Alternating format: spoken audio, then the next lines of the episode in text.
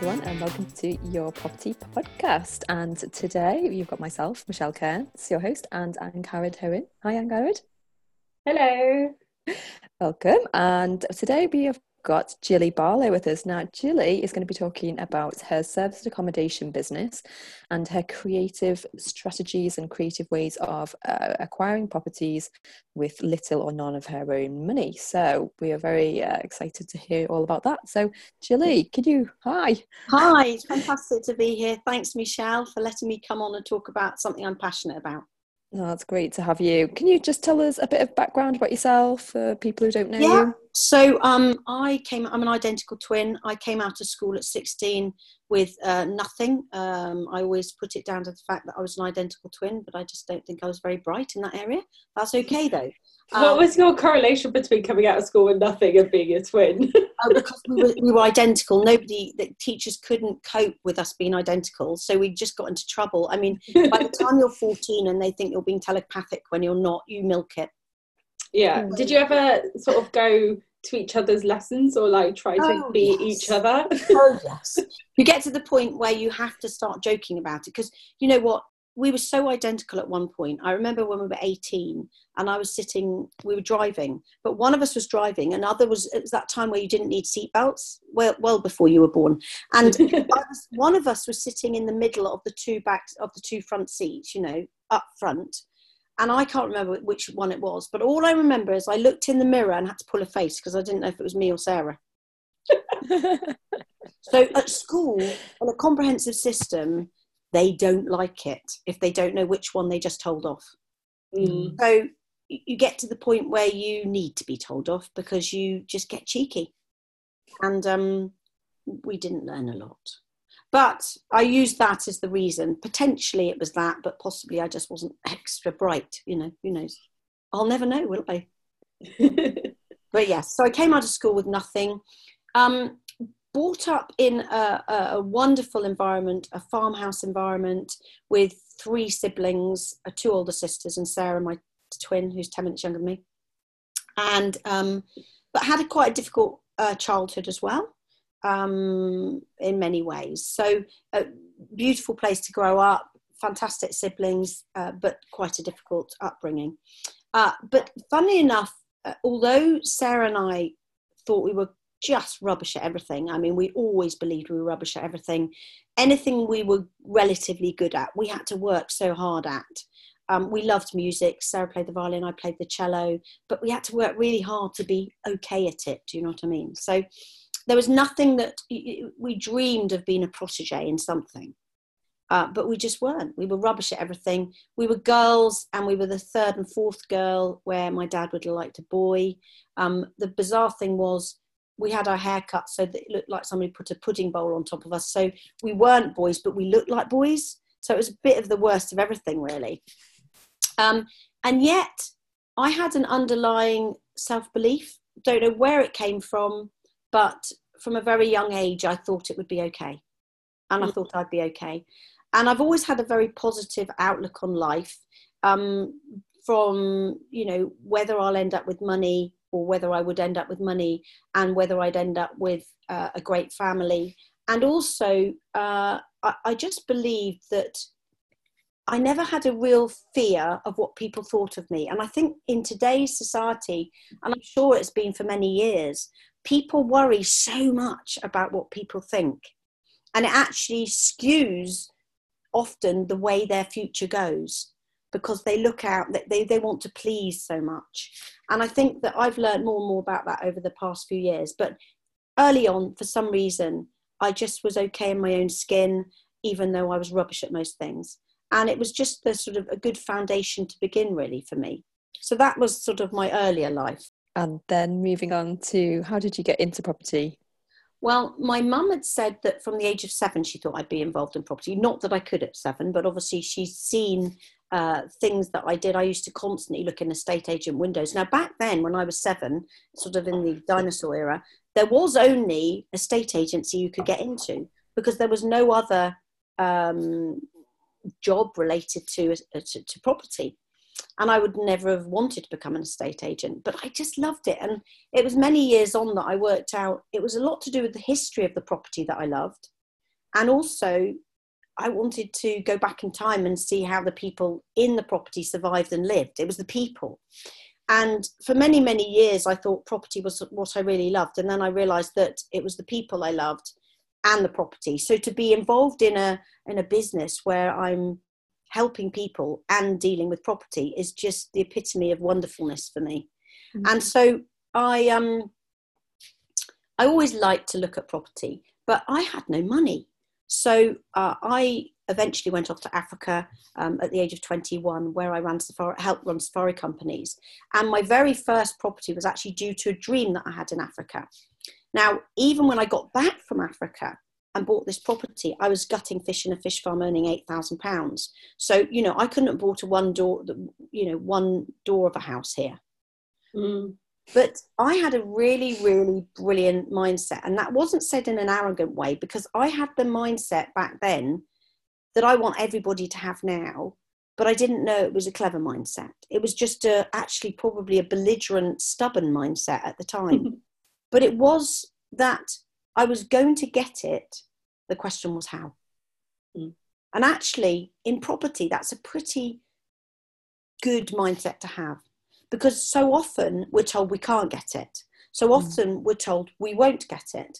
But if it's something that you want badly enough and it's sensible, I mean, you know, we're not talking about going and buying palaces and castles and things like that, but it's sensible. And why not have a mindset that says, I'm going to get it? The question is how? Now, obviously, I had no money. So I had to work on a strategy, not that I even understood the word strategy. I had to work out what that was. So, right back then in 1989, um, I've sort of worked on strategies that I haven't known to be clever. They've just been the way that I've done things. Um, I moved on and I ended up with that property with no money in. Uh, and I've still got it. I bought it for 175,000 without any of my money, and it's worth 1.2 million now. Um, and then I moved on, and even when I built my own house, uh, I had no, I, I got a slightly better job, but I approached the person that owned the land and I said, if you give me 10 years to pay this off, I'll give you three times its value. I had no idea I was doing an option. I mean, this was in 1992. Hmm. Options weren't discussed. I had no idea that the solicitors exchanged a pound. I just thought of a way in which I could do it, not realizing that it was quite a clever strategy. So that's sort of how I began in property, and that was well before I got involved in any networking or any groups or anything like that. And to be honest, the chalet was bought because I wanted it. I wanted yeah. to take disabled children there in the summer. It wasn't to be wise in property or to be savvy or to gain a great big portfolio. It was mm. just what I wanted. Mm. And how did you get into the sort of service accommodation side of things then? So it was probably in 19 oh sorry no 2000 and i'd done quite a lot of property by now and um, i fell across a pub. It was on the market um, for 900 well it had been on the market for 950000 uh, but when i found it it was on the market for 875 and I ended up offering an option on it. it. It didn't happen. I then offered a cash purchase on it from an investor's money. It was accepted and then unfortunately rejected. Um, and then in the end, uh, she came back to me, the vendor, desperate because the buyer had fallen out of bed and she was now about to be repossessed. So I ended up doing an option on this deal and turned it into a guest house. And that was the beginning of my service accommodation days, really. Did you know from day one you were you really wanted to do the strategy? I have always loved uh, the sort of the the people side of of property, and but not so much in. Uh, I like the the entertaining. I not that I did any, any entertaining, but I like the whole.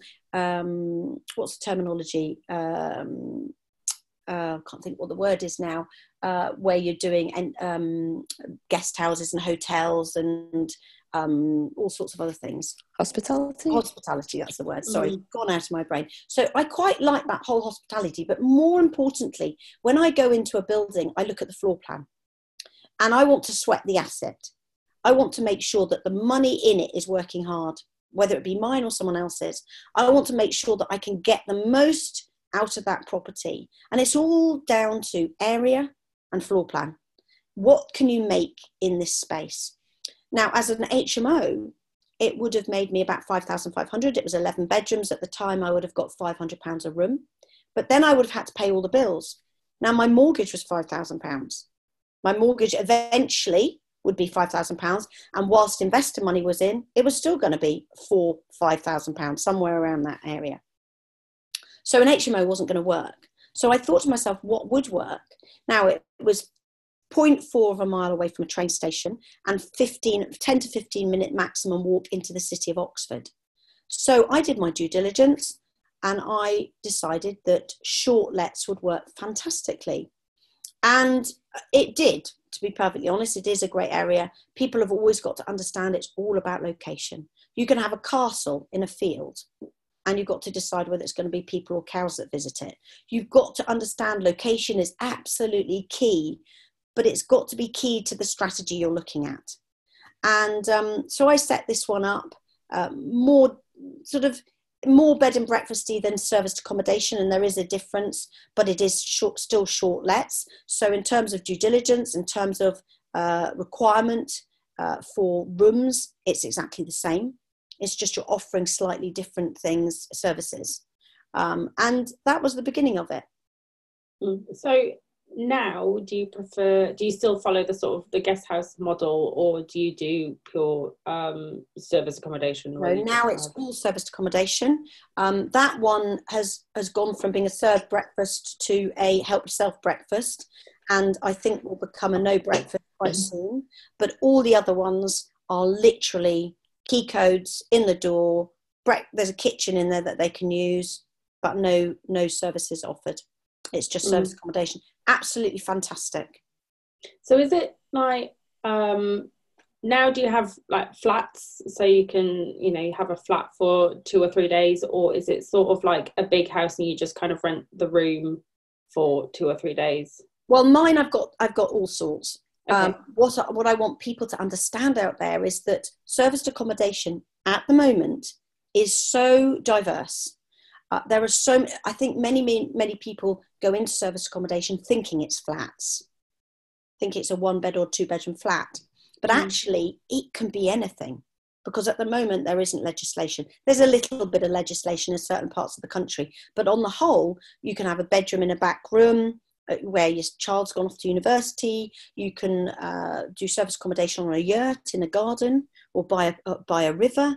You can do it on a, a shepherd's hut. You can have service accommodation in a flat. You can have service accommodation in a massive, great big 22 bed house. You know, mm. it, it can be anything. But for mine, the majority of them are largish houses, not massive, uh, you know, between six and uh, 14 bedrooms. Um, they're all differ, but I do also have flats. Okay. Um, you sort of talked about um, location based on the strategy. So you choose. So then you kind of you choose where you want to go based on what you want to do, rather yeah. you try and fit what you want to do into where Absolutely. you want to. So I always say to people, pick a strategy or an area first. And if you say, absolutely, Gilly, I want to do investment in Cardiff, I'll go, okay, fantastic. Go and find the best strategy for Cardiff. If you mm-hmm. say, I want to do serviced accommodation, you need to go and find an area that is subliminal for serviced accommodation. Don't go and find an area that's okay because it could be a bit of a nightmare. And it's, it's something that can be done. You know, it's all about how we do due diligence to find that. So for me now, I mean, service accommodation, I found the property. So I didn't do that in the initial stages, but then I said, okay, what can this be used for? And I fell into it that way. But if you want to do serviced accommodation, you need to find areas that are conducive to that strategy. Otherwise, you're putting a square peg in a round hole. Mm. Uh, how do you, um, what's your process then of doing the due diligence to find out what you want to do works? Okay, uh, so many people um, go to spare um, they go to airbnb they go to booking.com they go they use AirDNA, which is a um, uh, which helps a little bit with regard to uh, due diligence and um, finding out information for Airbnb, but it's just not good enough. And when you do these things, um, what people have to remember is that with air, um, with uh, service accommodation, there is a booking window, and sometimes it's as much as three or four months. But generally, you're looking at booking windows of between one night and two weeks. Now, that doesn't mean that you're not going to get any regular business um, come in early. We get plenty, and if you're doing non refundable rates, you might get bookings in in August when you're in January. But many, many will book in a two week period. And so, if you're going on to booking.com to look at what's booked over the next year, you're going to have a horrible fit when you realize that very little is. And you're going to use that as your as part of your due diligence, but it's false information if in that particular area the booking window is one night to two weeks, because it's not going to show as booked. So the only thing you can do with booking.com and, and, and, and such platforms such as Avivo and any of these is if you have people working for you and you've already got them, you can ask them to do due diligence to tell you what the occupancy rates were and the revenues were for the year before so that they can tell you all the results of a year before. But generally, that's very hard uh, data to get hold of. So the way that I teach people to do it, and, and this is really easy, and this is so so brilliant, is you've got to you've got to uh, be practical. So you've got to look at. Uh, so if you're doing service accommodation, you've got to decide who's going to be staying in there Monday, Tuesday, Wednesday, Thursday, Friday, Saturday, and Sunday. Now, many people will say, Oh, I found this brilliant place, Gilly. It's in Chipping Norton or it's in, I don't know, Burford. And I'm down south, so I'm picking holiday ish destinations. I go, That's fantastic. Who's going to stay in it? Oh, Gilly, you know, absolutely chocker and holidays. Remember, there are only 13 weeks of holiday a year. The rest is not holiday periods. There are only two days of a week of a week that are a weekend. The rest are weekdays. So actually, if you were going to choose between a holiday period and working workers or professionals, you've got to be looking at the professionals because it's five days a week. Sometimes people would say four because they're not so staying Friday night, but sometimes they say Sunday, Sunday night for the Monday morning. Um, and you've also got 13 out of 52. So, however many weeks are left of that is far more. Mm. So, hmm. you're looking at 37 weeks or 30 something weeks that you need to fill that is far better than filling your 13 weeks of holidays. Now, obviously, it's brilliant if you can hit both criteria. So, if you're looking to fill in the first instance the five days of the week, who's going to be who's, who's your criteria? Well, it's not families on the whole, except for holiday periods. It's going to be professionals probably, because workers are going to have a place to stay, aren't they? The other people are uh, tradesmen.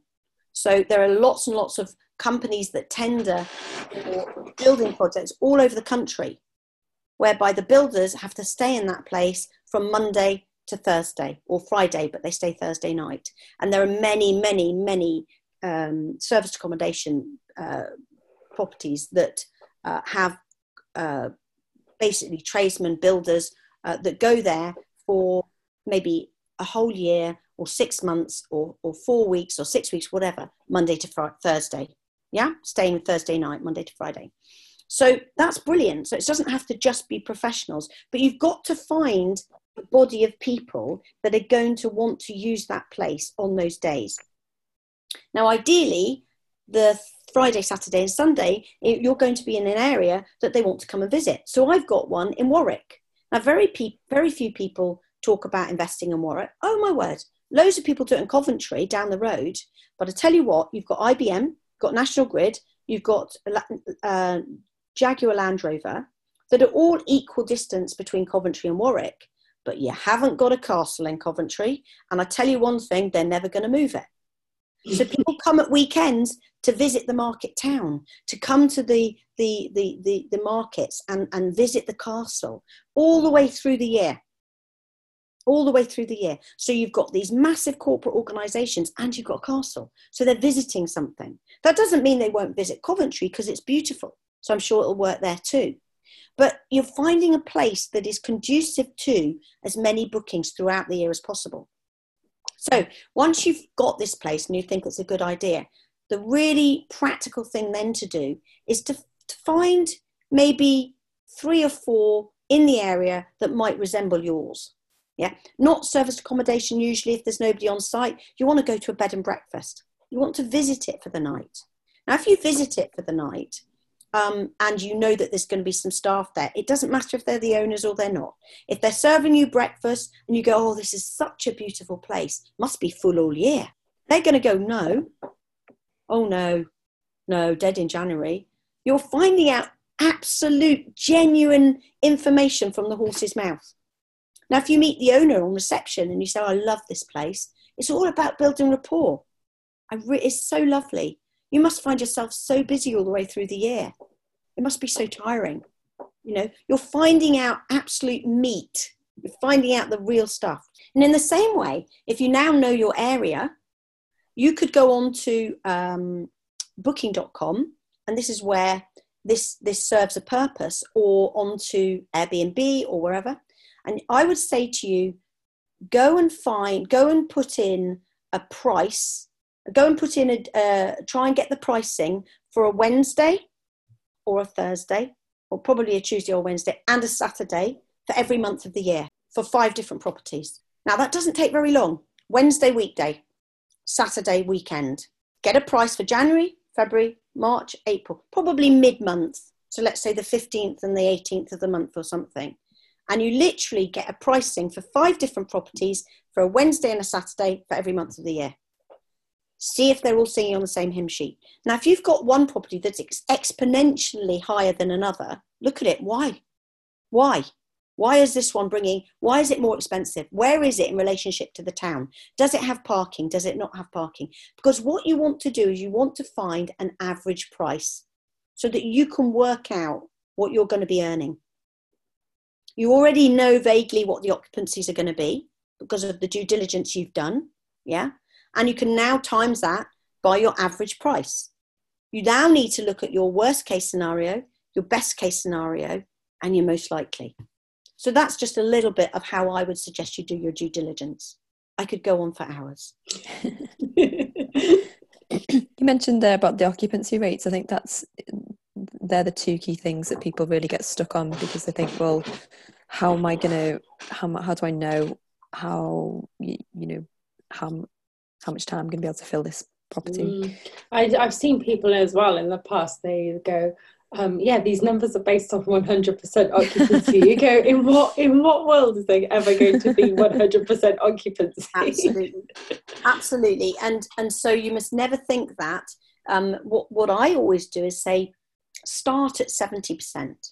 So let's work our figures out at 70%. We don't know we're going to get 70% mm-hmm. at the moment, but you've got, before you start doing enormous amounts of due diligence on whether that will fill, yeah, you want to know if 70% will work from a financial point of view.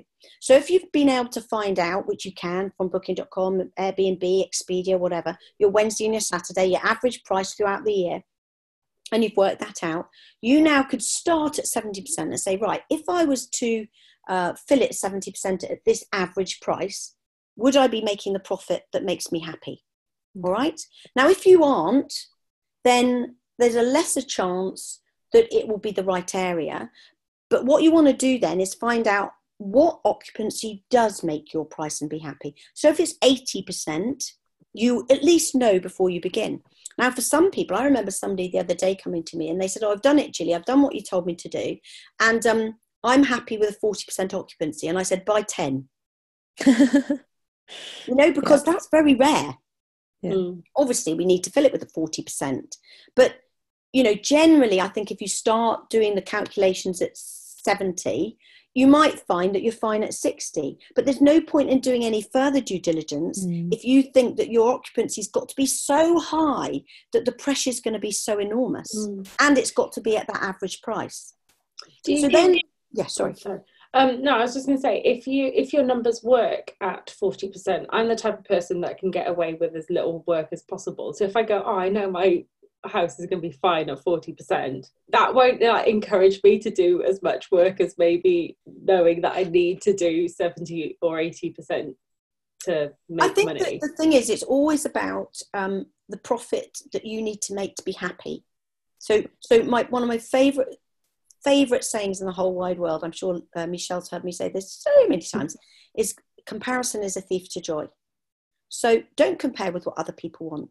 If you if your 40% gives you your profit and be happy and you're able to be financially free and go off and do what you absolutely love, don't worry about what everybody else thinks you should be doing. If, on the other hand, with very little work, you can get 60%, because I totally believe that service accommodation can be done passively if set up correctly. So, my son's got a little hotel. He went off to Africa for three months, didn't need to be there. So, it's all a question of I went to a meeting last night in London and there's a lady speaking there who'd got into service accommodation and she said whatever you do if you're going to service accommodation be really careful it's a nightmare and i was a very good girl and i didn't stand up and uh, and, and argue the case. But if it's set up correctly, it is as passive as you want it to be. You have to start with it being the right area for the strategy. And you have to start by understanding what the occupancy is likely to be as a most, a most likely case scenario. As I said, if 40% is all you need, that's all that matters. But if it's passive anyway, and you can go off and do what you like and do very little work, you may as well get more if you can. You know, mm-hmm. the um, it, you're saying uh, it, you can set it up as passive as, as possible and i i can see how that could be done um, and i think the key is setting it up right from the beginning and getting everything in place um, how would you say that that would then compare to in like a hmo because obviously doing service accommodation there's more profit that's why you're doing it in comparison to a hmo but if both are passive um, how much more work is it in that passive state, if you like, than just a regular HMO? Okay, so it, you can choose. So for me, I believe mine's passive. So if I tell you that the three hotels I've got in Oxford, I genuinely hand on heart, I probably go to them twice a year, and they're 20 minutes down the road. And if I go to the, my biggest one, it's because I'm having a meeting there that's completely aside to the service accommodation business if I go to my other one, it's because I'm showing people round it, you know. Mm. And if I'm going to the other one, it's because somebody needs to ask me a question, you know. I just don't go there. Um, but the area that I do do because I choose to do it is I like to check the revenue I, revenue management. So every week I like to check. Oh, are there any rooms available? Oh, I can put the prices up. I like to mm. manipulate the prices. I don't need to. It would it would cost me ten minutes a day uh, to, to, to, I could employ someone for 10 minutes a day to do that. But I enjoy that. Mm. So, so, so mine isn't completely passive because I want to do that, and I can do it from a beach in, in, in Honolulu. It doesn't matter as long as I've got Wi-Fi. I can see what rooms should go up and what rooms should go down. But apart from that, it is passive. Um, so it is however passive you want it to be. I think that the, the, the, the, difference between an HMO, I mean, it's massive. So, yes, obviously, we look at a single let bringing in, I don't know, giving you 6 to 10% ROI. We look at an HMO, hopefully giving you no less than 20% ROI, but hopefully between sort of 20 and 50% ROI. And we look at service accommodation, blowing all that out the water, although we have to remember VAT, which always hits us hard, okay, when you don't get that with HMOs.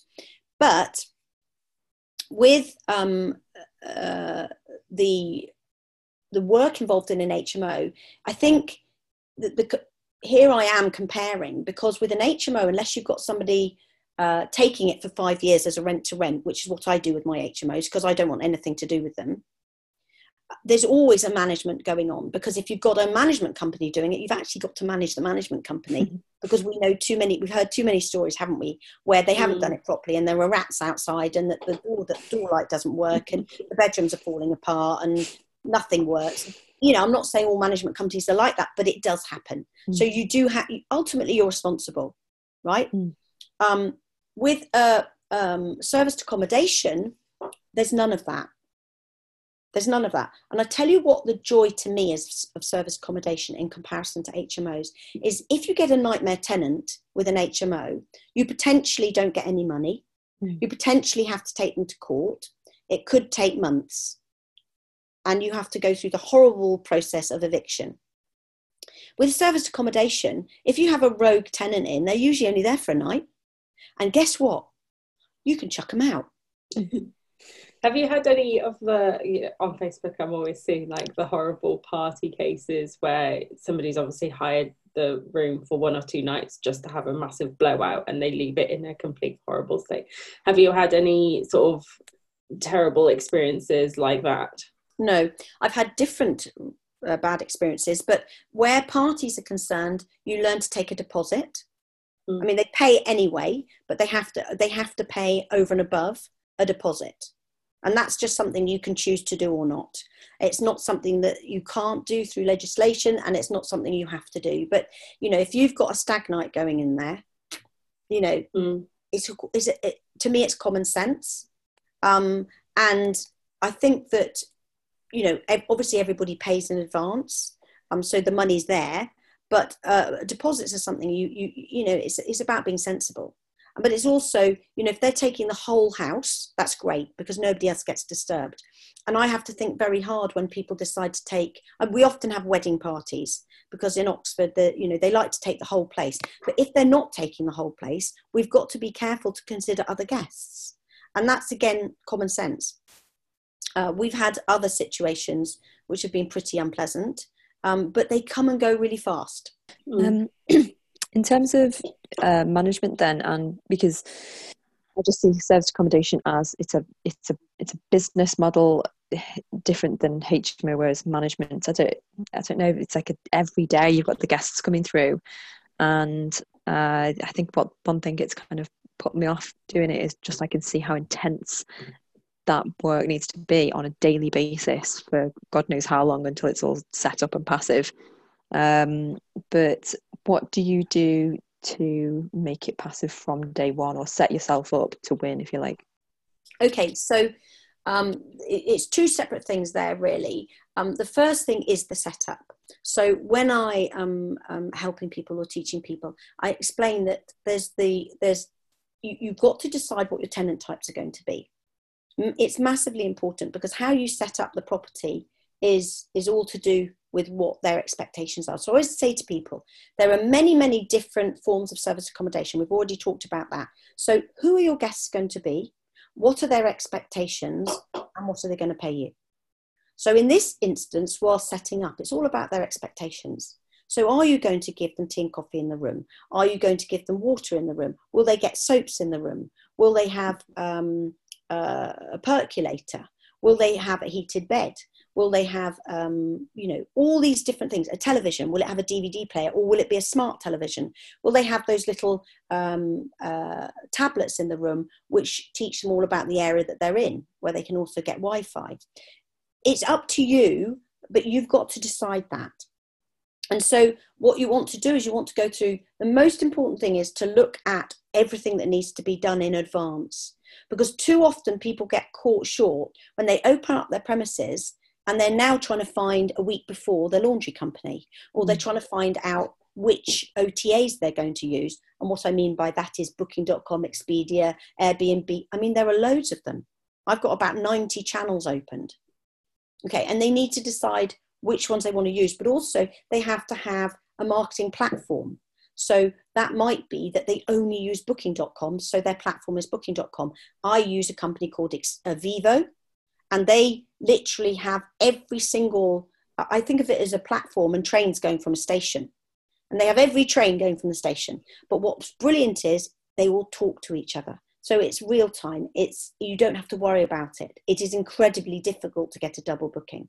So you've got to decide in advance which of these processes and platforms you're going to use for your marketing what companies you're going to use for your laundry what who's going to be cleaning the property and if you, they're the major things. Now, I would suggest, I mean, one of my properties, I do do this, but for the norm, I would suggest you use the cleaning company. Because if you have a great cleaner and they get sick or their children get sick or they go on holiday, it's up to you then to fill their spot space. Whereas if you're using a company, they're in there seven days a week, whatever comes, you know, whatever happens, all through the year for 365 days. You never have to think about it. So it's setting up, it's, it's understanding those are the things you have to do in advance. Now, the really brilliant thing is none of them cost you any money till you start. Mm. The cleaner's not going to charge you. The laundry company's not going to charge you. The platform's not going to charge you. I think for some of these platforms, they charge £9.97 or, you know, some mm. they, might have a fee. I think eviivo actually was uh, £49 or something to help you set up. But really, there's no money involved. But what it means is when those doors open, you've got bookings. Mm. So it's understanding that there are certain things you need to do in advance. Once you've got those things set up, you now need to get ready. So getting ready is not about in advance stuff. It's about the now stuff. What are we going to do in these rooms? How are we going to dress them? What are we going to offer these people? You know, we know what we're looking for. You know, it doesn't, if you're doing uh, short lets for professionals and you suddenly get a load of um, contractors that want to have uh, rooms, it doesn't mean you have to change anything. But you know what? If the contractors are there for three months, you might want to put a little fridge in their bedroom. You know, they'll probably have three rooms, beds in there. So they'll pay the same as the professionals. You've just got them sort of, it's a bit like a dormitory, but they don't mind. It's a really lovely place, just with more beds in it. Maybe you put a fridge in there. So it's all about expectation of the people. Now, the, the, the, the tradesmen aren't going to say, oh, can we have a fridge? But do you think that they might go with you more if you say, look, I tell you what, we'll put a fridge in there, a little mm. mini fridge. So you don't have to, you can make your own tea and coffee with, you don't have to have these little cartons. Mm. You, have, you can put your beers in there if you want to put your beers in there. I it's guess all... as well. Um, sorry, dressing the property. It comes down to who you want your tenant to be. Uh, your guest, sorry, who who is going to be staying there? Because you know, Absolutely. if you're trying to market to the professionals, you wouldn't have a load of board games and leaflets for uh, that sort of absolutely and absolutely and the thing is is that if you're in a place uh, like Oxford, where for the most part it's professionals, but you do have people coming staying the weekend in your uh, corridor or, or, in your reception area, whatever you've got. Although you don't need a reception area, so don't waste too much money on a reception area. You can have these fantastic plastic um, sort of uh, leaflet holders, and people come and drop those leaflets off. They're completely free. So they're all free. So you could have stuff that, that people might want to visit in Oxford and stuff for children, just in leaflet form on those on those uh, inside those plastic holders. Um, but what you want to do is you want to decide who your main guests are. Now, in the holidays, we get lots of holiday people, but actually, bizarrely enough, our holiday times are the weakest because actually loads of people come by coach to Oxford and they go to Stratford upon Avon or stay just outside London because it's cheaper. Does that mm. mean we don't get any? No, not at all. But that came from left field for us because we had to learn that. When I was doing my first year and I was getting ridiculously high occupancies of 80 and 85 and 90, I just thought when August came along, I'd be 100% full. Mm. But I wasn't. I was 47% full in my first year. It was literally bolt out of the blue shock. Mm. So I had to learn how to increase that occupancy during the summer months and during the holidays. And I've managed to do that most of the time but you do have weak times and strong times and you've got to learn that. That's that becomes a pattern that you get used to. But yeah. How much uh, you sort of touched on it briefly before but how much does price sort of play into uh, whether it's a weak time or a strong time? Massively. So uh, i have to be completely honest in my first two years i didn't have a clue what revenue management went meant and i had the same prices throughout the year for every single night was hilarious. then, you know, we had a single bed was 105, double bed was 125, and king bed was 135, and it remained like that on a Sunday and a Saturday, on a Monday and a Saturday, on a January week and an August week, and a September and a July week. It was hadn't got a clue, but it's massive. And you know, I was very blessed in that I did exceptionally well, but not because I did something right there. But what I learned was several years later, a couple of years later, when we put the price up by five pounds on a night that it was really quiet, uh, very, very busy, we did that. We started manipulating prices. Our revenues went up exponentially. The other thing that I used to get very confused about really was that I thought occupancy was everything. And I've tried to explain to companies that I'm working with at the moment would you rather have uh, 100% occupancy and get £2,000 profit? Or would you rather have 40% occupancy and £10,000 profit?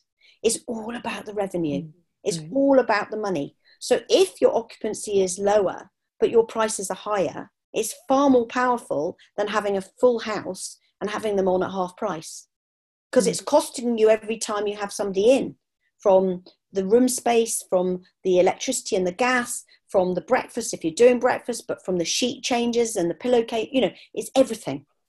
From the cost of your cleaner, from the maintenance because they block the toilet, you know, it's everything. So it's you, you know, I urge you all, don't worry so much about occupancy. It's about the revenue.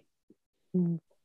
But you do have to look at both of them 100%, which is why I say work out what your average uh, rent, rents will be, your, your um, prices, and then look at different occupancies, occupancy uh, levels to see what you believe is what you need as a minimum and that what you feel is the most likely. And you know what? In this case, you don't even need to worry about the um, the best case scenario because that's all a bonus. And what do you do to maximize the revenue then? So you can say, obviously, putting the price up, and that might depend on other uh, properties in the area and what they're doing, or what you know they've got external factors like if there's a concert nearby or whatever. But what are, what other factors that are in your control? Okay, so you want to there there are very there are quite a few things you can do.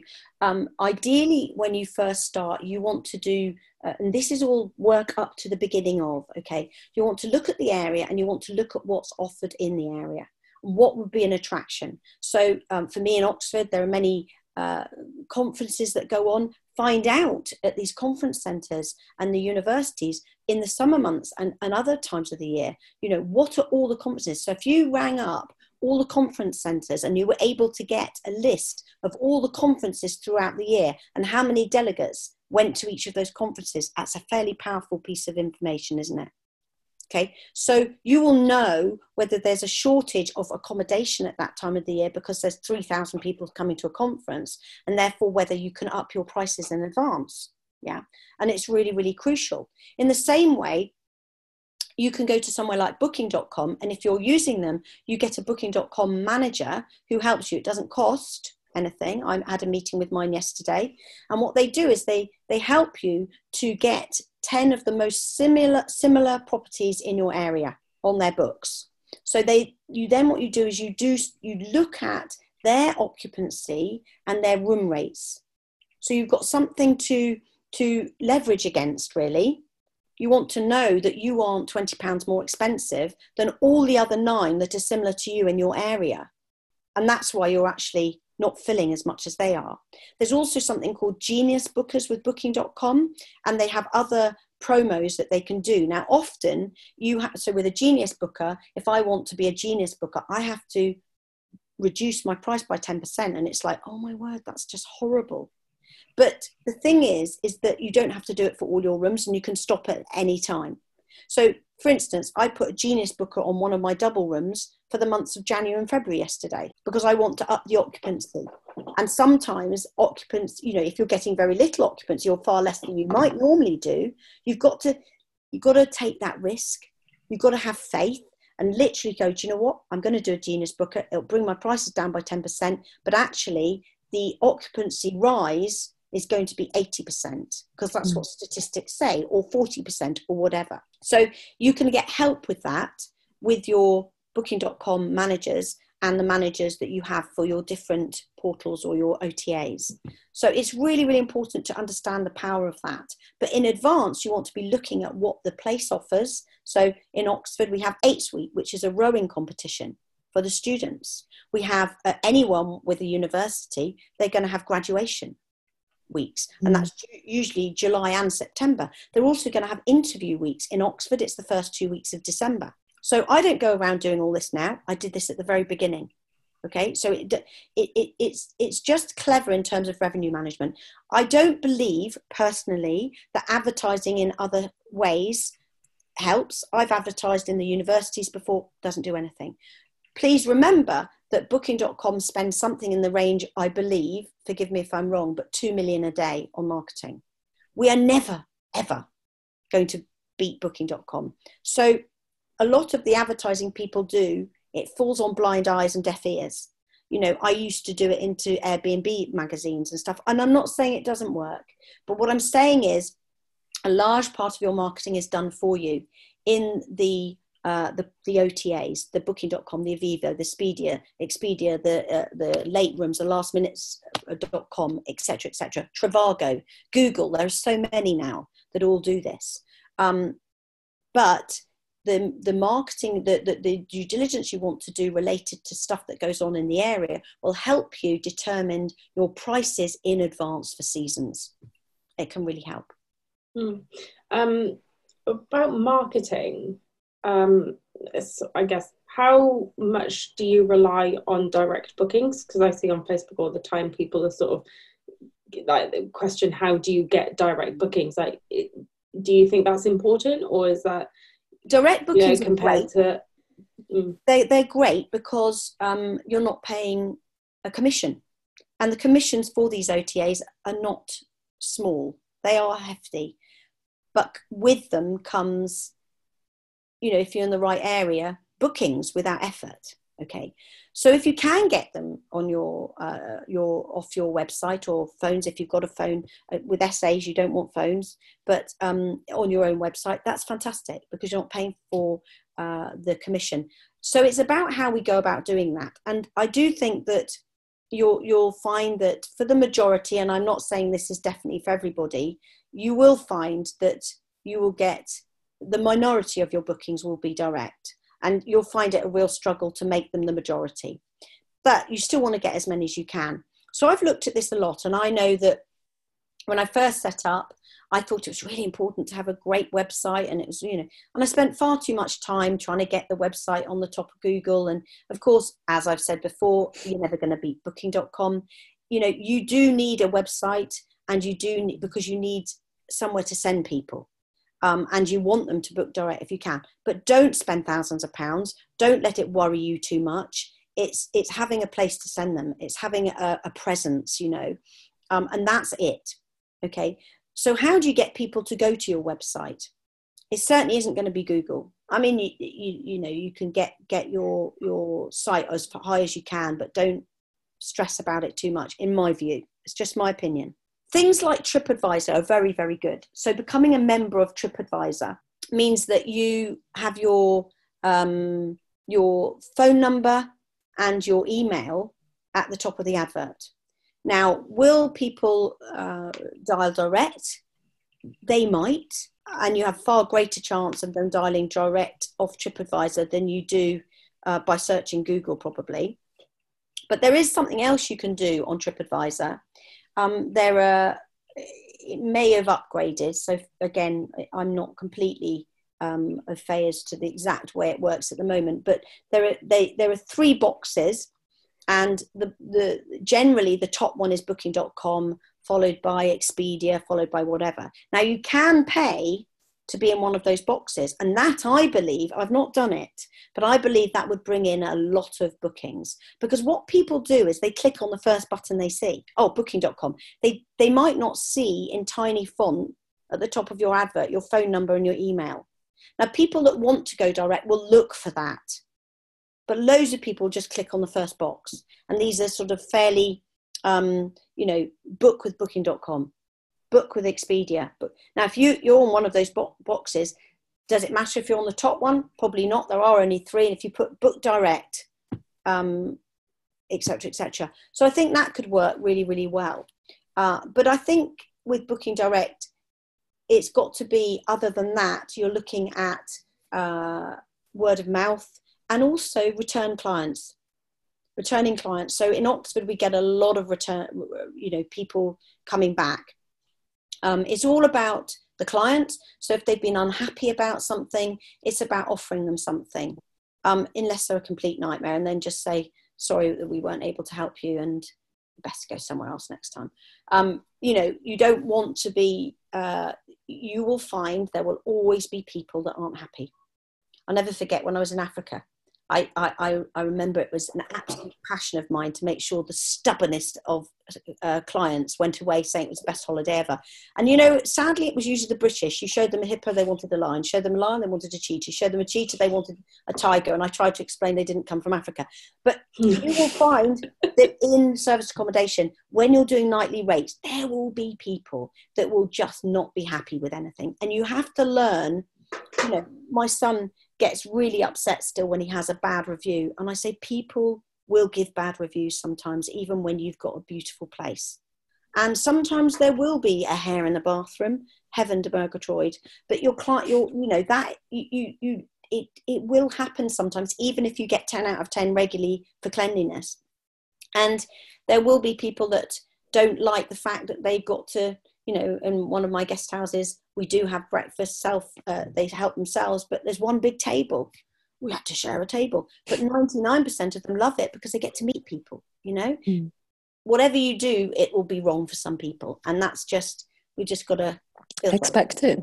Yeah, yeah, yeah. yeah. And let and, it go over yeah. your head. Yeah. You know, because for the majority, they'll love it if you're producing a good quality uh, service accommodation. And that's really important. Don't forget that you know, as we said before, it's about expectation. There will be two things that every single client will want, and that's cleanliness and Wi Fi. Mm. And then you build from there. So sometimes that's all they want. Mm. They yeah. want clean sheets, they want quiet, and they want Wi Fi. Mm. But but then you build up from that, and some will want something else, and something else, and something else, and something else, and something else and that's all about expectation. Mm, i guess it's hard as well because there's so much competition nowadays um, that you know i've just come back from a holiday and i had a really really great airbnb. So it's going to be kind of hard to like not com- if you've had a great experience somewhere not compare to that one great place.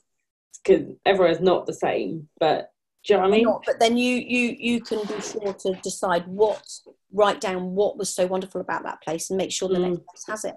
So if it's a sea view, or it's hair dryers, or it's air conditioning, or it's a big bedroom, or it's a comfortable bed, or it's a power shower, or, you know, you you can determine what those are, and most places will tell you what you know. You can find that out, even if you mm. if you want to really be a pain to the vendor and ring them every five minutes and say, "How can you tell me this?" It's absolutely your prerogative. Um, in terms of competition, in terms of the you, know the person who's got the business as opposed to the person coming to visit that's all about area. So many many people are going but isn't oxford saturated? Isn't this saturated? Isn't that saturated? You know if i'm to be completely honest you know things will change. You know 10 years ago people didn't know what service accommodation was. You had hotels you know? They might have done i think there was service accommodation but for the most part we didn't know about it. We weren't selling it or doing it as a strategy probably five years ago, most people weren't. Seven years ago, maybe. But it's become more and more popular.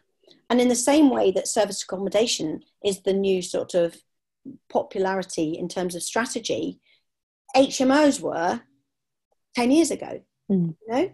And there'll be another one that will come along. But the most important thing always with whatever strategies you're doing, you've got an exit strategy. You have to have an exit strategy.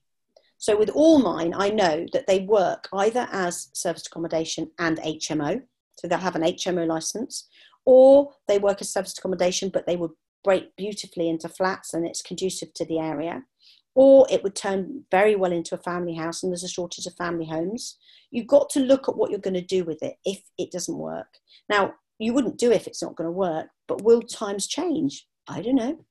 I don't know. Will interest rates go up? I don't know we have to be very open to change. So, with service accommodation, will legislation be brought in? Of course it will. Will the government make money out of it? Of course they will. How will that be done?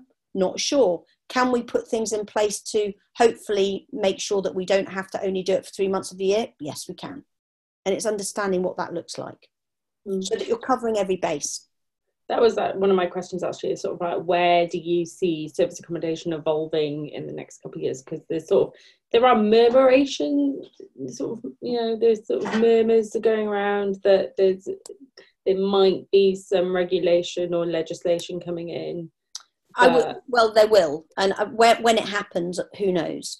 Um, I should imagine they'll bring out a criteria specific to service accommodation, but they're going to have a struggle, in my view, to um, determine the difference between that and several other things that we've already got. Now, a hotel used to be something that you had you got given an evening meal in. No longer is it that. Uh, the only one that differentiates itself is bed and breakfast because it's telling you you're getting breakfast.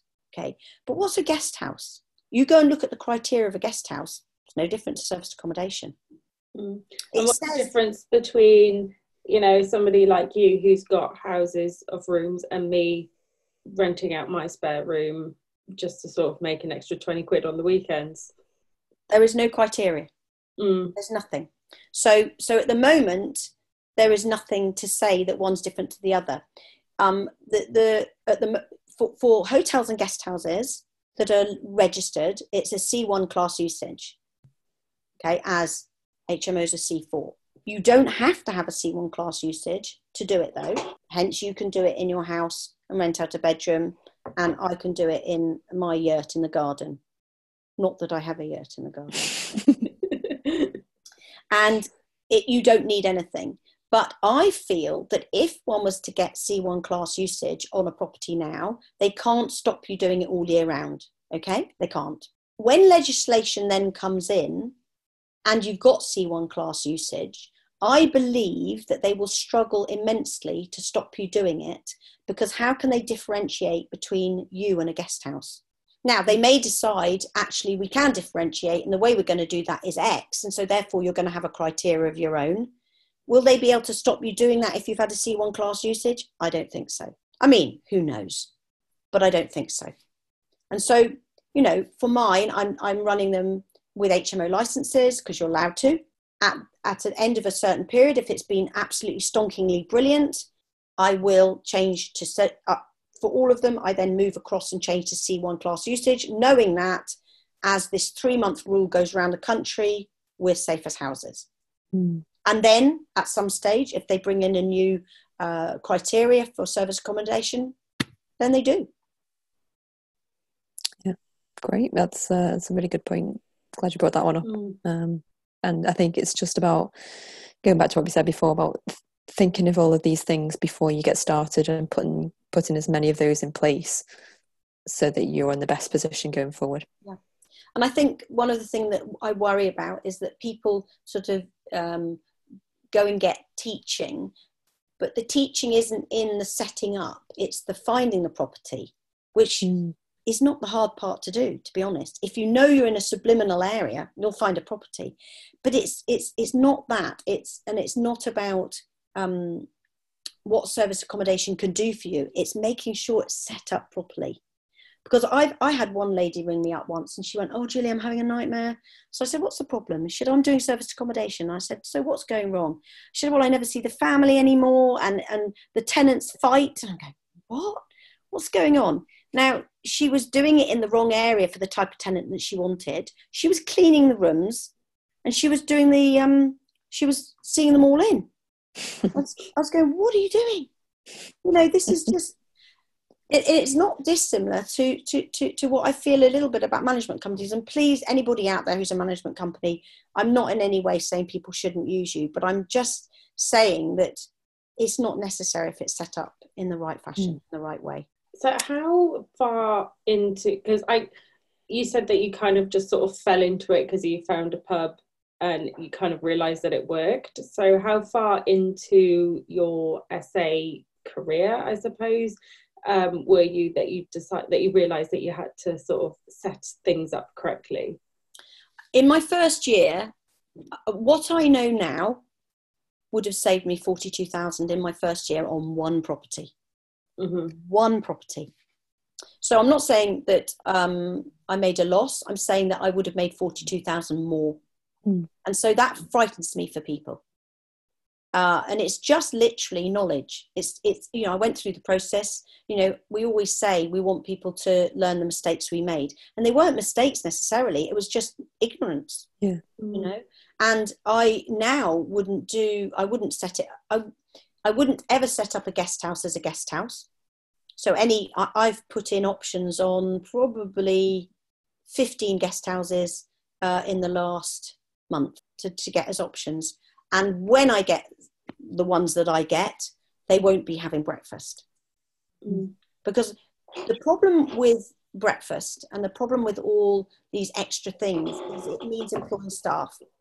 And as mm. much as I love to employ people, staff are the bane because they're the ones that get sick. They're the ones that suddenly decide that they want to. You know, one of the things that I found out, which has been the toughest learning for me, is I had a manager in my first one. And I'm telling you that hospitality is a very, very hard industry for people on their own uh, in things like guest houses. If you're in a hotel where there's a great big team, I'm sure it's different. But hospitality in a place like a guest house or a small hotel where you've got one person is very lonely. And every single one of my managers, bar one, ended up with an alcohol problem. Mm. So I got rid of my managers. I don't have managers. I don't need managers because, I mean, all my other ones have been set up without staff. You know, if you can set your property up to need cleaning, cleaners, company, mm. maintenance person, and a laundry company, you're done. Right. And, and, and, it, and it's the, you know, I had to learn that. So my first year, many learnings, uh, you know, but I want people to know what I didn't. Oh well, that's uh, brilliant. You know, so much content there. I think it's really, really useful for people to get an insight and and you've obviously got both perspectives there, having gone through it uh, and learned along the way. So, so did you want to do the di- talk through the uh, the Iffley townhouse or? Yeah, we uh, can do. So you sent over. So yeah, let's just talk through it because it is quite interesting. That, that's a real service accommodation uh, which um, is set up completely differently to a guest house, really. Mm, so it was a seven bed Victorian HMO turned into an eight bed SA.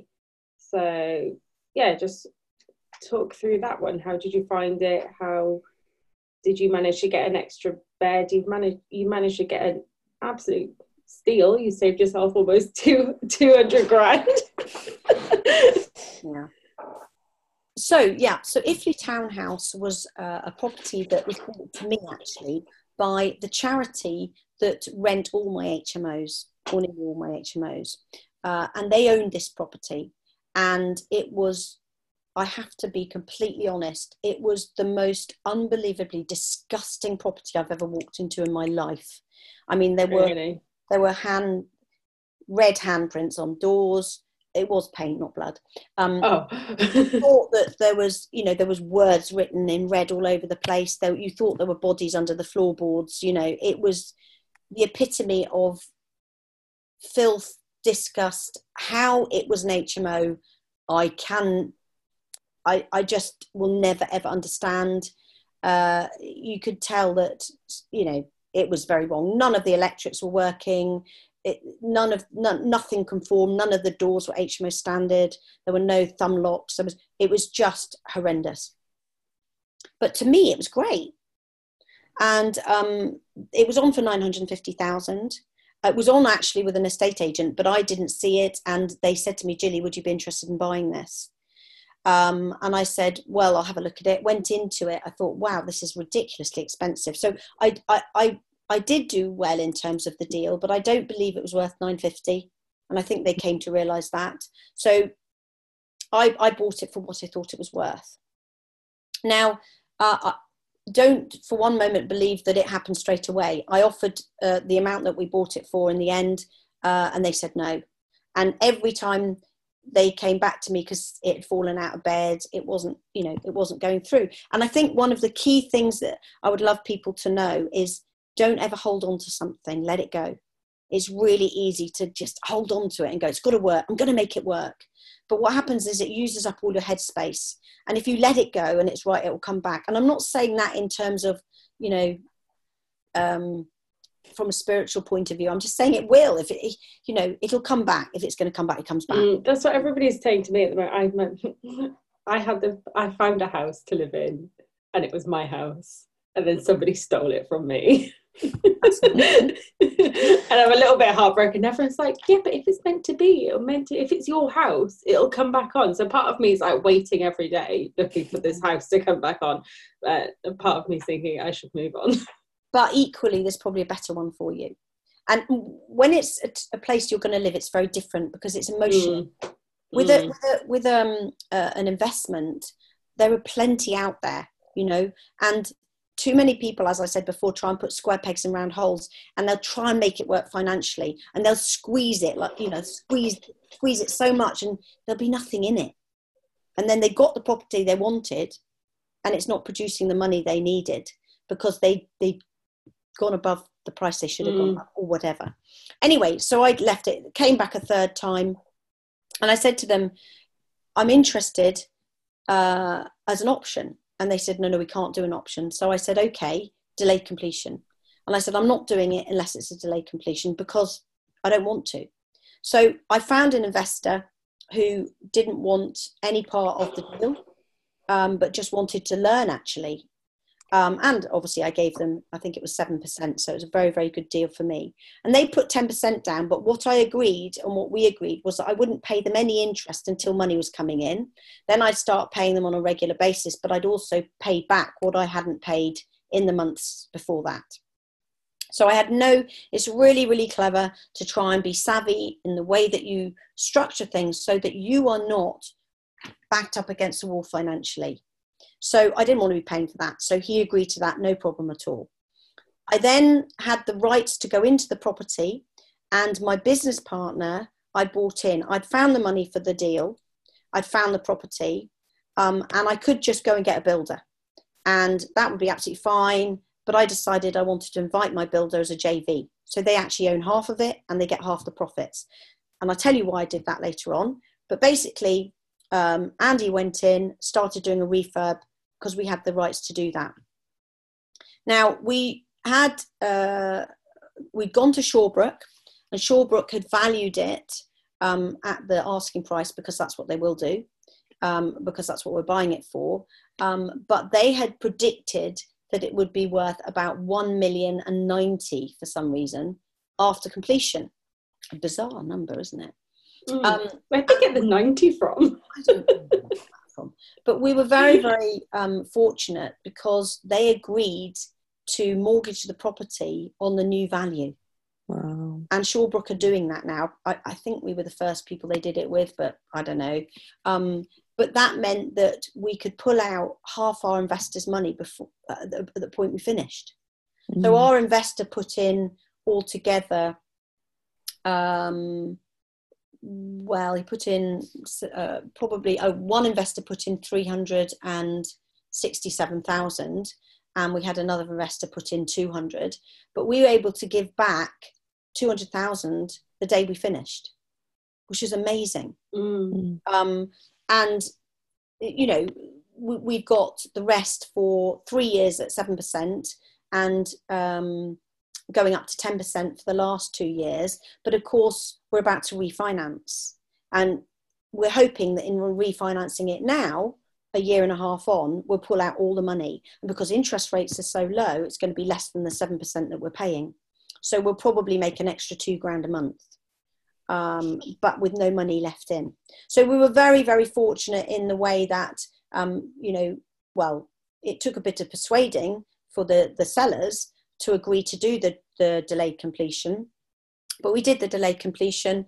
The, the eighth room that we've got was um, a bedroom, but it wasn't allowed to be a bedroom as an HMO because it was too small, and they it was just done badly, and it was absolutely tiny, but has an ensuite in it. But obviously, with serviced accommodation, that doesn't matter. So mm. our clients love it because it's the back of the house looking over the yard, and it's the most divine little tiny cute single bedroom with its own bathroom. Literally it's gorgeous. It's got a little leather chair in there and you know fake clever um, and it's just gorgeous. Now bizarrely enough the hmo department came because we have an hmo and they allowed it to be an eight bed hmo Mm. I think that they included the bathroom or something. I'm mm. not sure, but it is an eight bed HMO now. Um, but it will soon become a C1 class usage. Uh, but it's um, it's been an absolute delight to do. Uh, we had no, when I say we had no problems, because my builder was my JV partner, him and his wife. You know, you know, I used to go there, and all his lads were part of the team. They would be singing and playing music and there was just such a lovely atmosphere and when a problem came along i helped them to learn and they do hopefully builders do this anyway to just solve that problem you know mm. we, we weren't going to change all the windows and we took away all the plastic grot and the wood behind was completely rotten mm. so yeah it cost a bit more it cost a bit more but we've got the most stunning windows in our property now, which will add value to it when we refinance. Mm. Um, but equally, we had a there was a disgusting lean-to, and they allowed us to put an extension there with a beautiful glass roof with no planning. Mm. So you know it swings and roundabouts, but I think that with a happy team it really works. I used to write reports. It's really good to do this for your investors. I used to write reports every two weeks, and I try and make them funny. You know because why not? And one of the other things I did was my investor and his wife got involved with decisions like carpets and flooring, and they came with us and they loved it. They picked the flooring for the bathrooms and, and they loved being part of that decision. But it's a beautiful property now, it's Victorian property. It's because of the type of property it is, it's got a beautiful range in the kitchen and it's all floor, you know, beautiful flagstones. Um, and it's done in in keeping with the property. Uh, and all the bedrooms have got en suites. Uh, they all have soap and shampoo but they don't have tea and coffee machine uh, facilities because that's all in the kitchen and they can help themselves to all of that. And all the crockery and cutlery it's kitted out for them to cook. It's got a big fridge in it with a freezer. It's got cupboards. It's got crockery. And of course because it's cleaned like uh, every because it's cleaned like a hotel it always looks spotless. One of the things you said earlier, Michelle, was you said, what happens with, you know, it must be a sort of, I don't think you use the word nightmare, but, you know, having to, you know, clean it every day and it's mm-hmm. different to an HMO. You don't have to worry about any of that because you've got a cleaning company in there who are proficient at cleaning hotels mm-hmm. and guest houses. So mm-hmm. it is spotless. So when you go into that place, if you go for a visit, you will find it absolutely mm. spotless, and you'll be going, "Oh my word! It looks like it was when it, when we did it." That is the joy and the and, and what I love against an HMO. Mm. So this property has has done very well. Um, our first year, it's eight beds. Our first year produced, um, I think, 167,000, but it wasn't a. Uh, it was April, and we had one of the rooms blocked out because we had a damp problem that we had to sort. Um, and we will be hitting a minimum of 190 for the second year. Um, so we're very happy with that and that it, it's always different, different in different parts of Oxford. Um, that's uh, not the same side as my other two, but differs very much to um, my one with breakfast. I've got another one down the same road as the one with the breakfast, but it's much smaller and it and it differs again, different product. Mm. Oh well. you, have just got so much to share, and uh, I feel bad stopping it, but we've yeah, gone well too. over time. So uh, oh, we'll have to, we'll have to, no, we'll have to, it's great. It's uh, fantastic for our listeners. So thank you so much for just being like really open and sharing with us. So not at all. I love it. Thank you for having me. Great. Okay. Well, um, encourage you. Oh yeah. To... Have well, have you got oh, anything? To yes, to plug.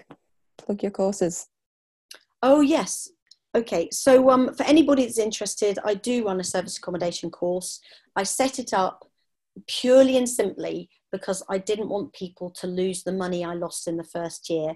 And it's crucial information that can make a massive difference. It's stuff regarding council that I had no understanding of in terms of business rates and how you can actually control to a degree what they are.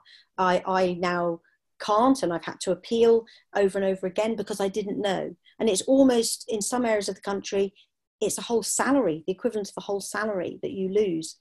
Um, there's so much in the course that um, I feel is important and i call it hit the ground running because i want people to be able to open up those places not be fearful about having occupancy but be but have it already. Know what they're doing when they're doing who they're who they're aiming for getting ready for it. So we have sections within the course which are what you do in advance and how to get ready. Then it's the professionals that you might use and the systems you might use.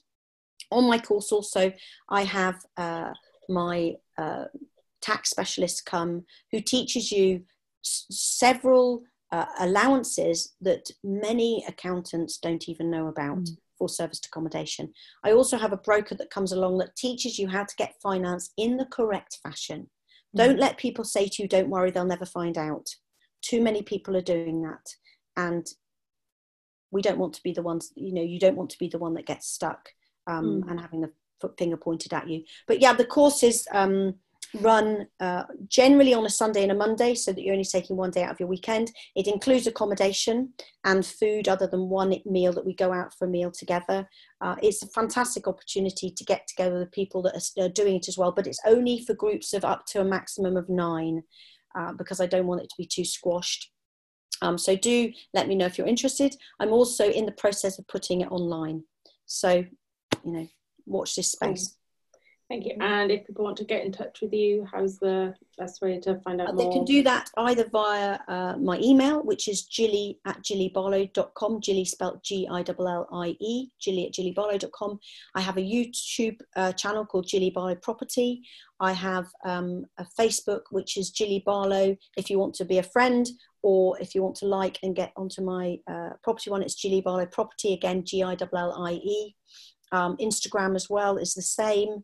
Uh, so, you know, there are many ways. I also have a website which has got um, my, uh, my, all the courses I run, and that's uh, www.gilliebarlow.com. So, if in doubt, just put Gillie Barlow.